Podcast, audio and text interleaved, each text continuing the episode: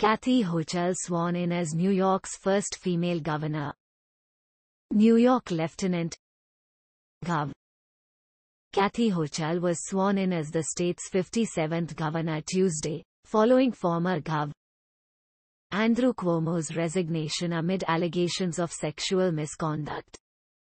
Why it matters Hochul, a Democrat, is the first woman to serve as governor of New York and will serve out the remainder of Cuomo's term until 2022.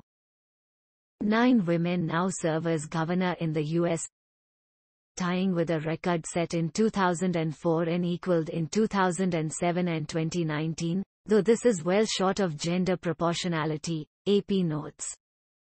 Hochul has already announced her bid for governor in 2022, the first Democrat to do so after Cuomo said he would resign.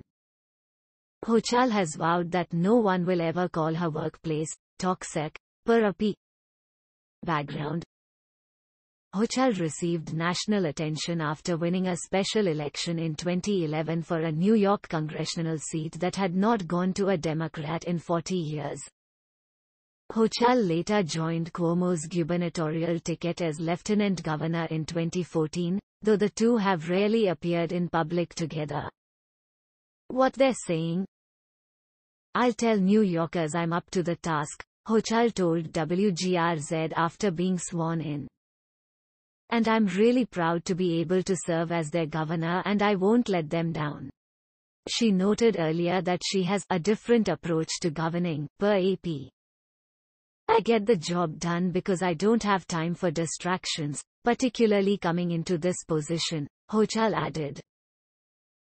State Democratic Party Chair Jay Jacobs said, She's very experienced and I think she'll be a refreshing and exciting new governor.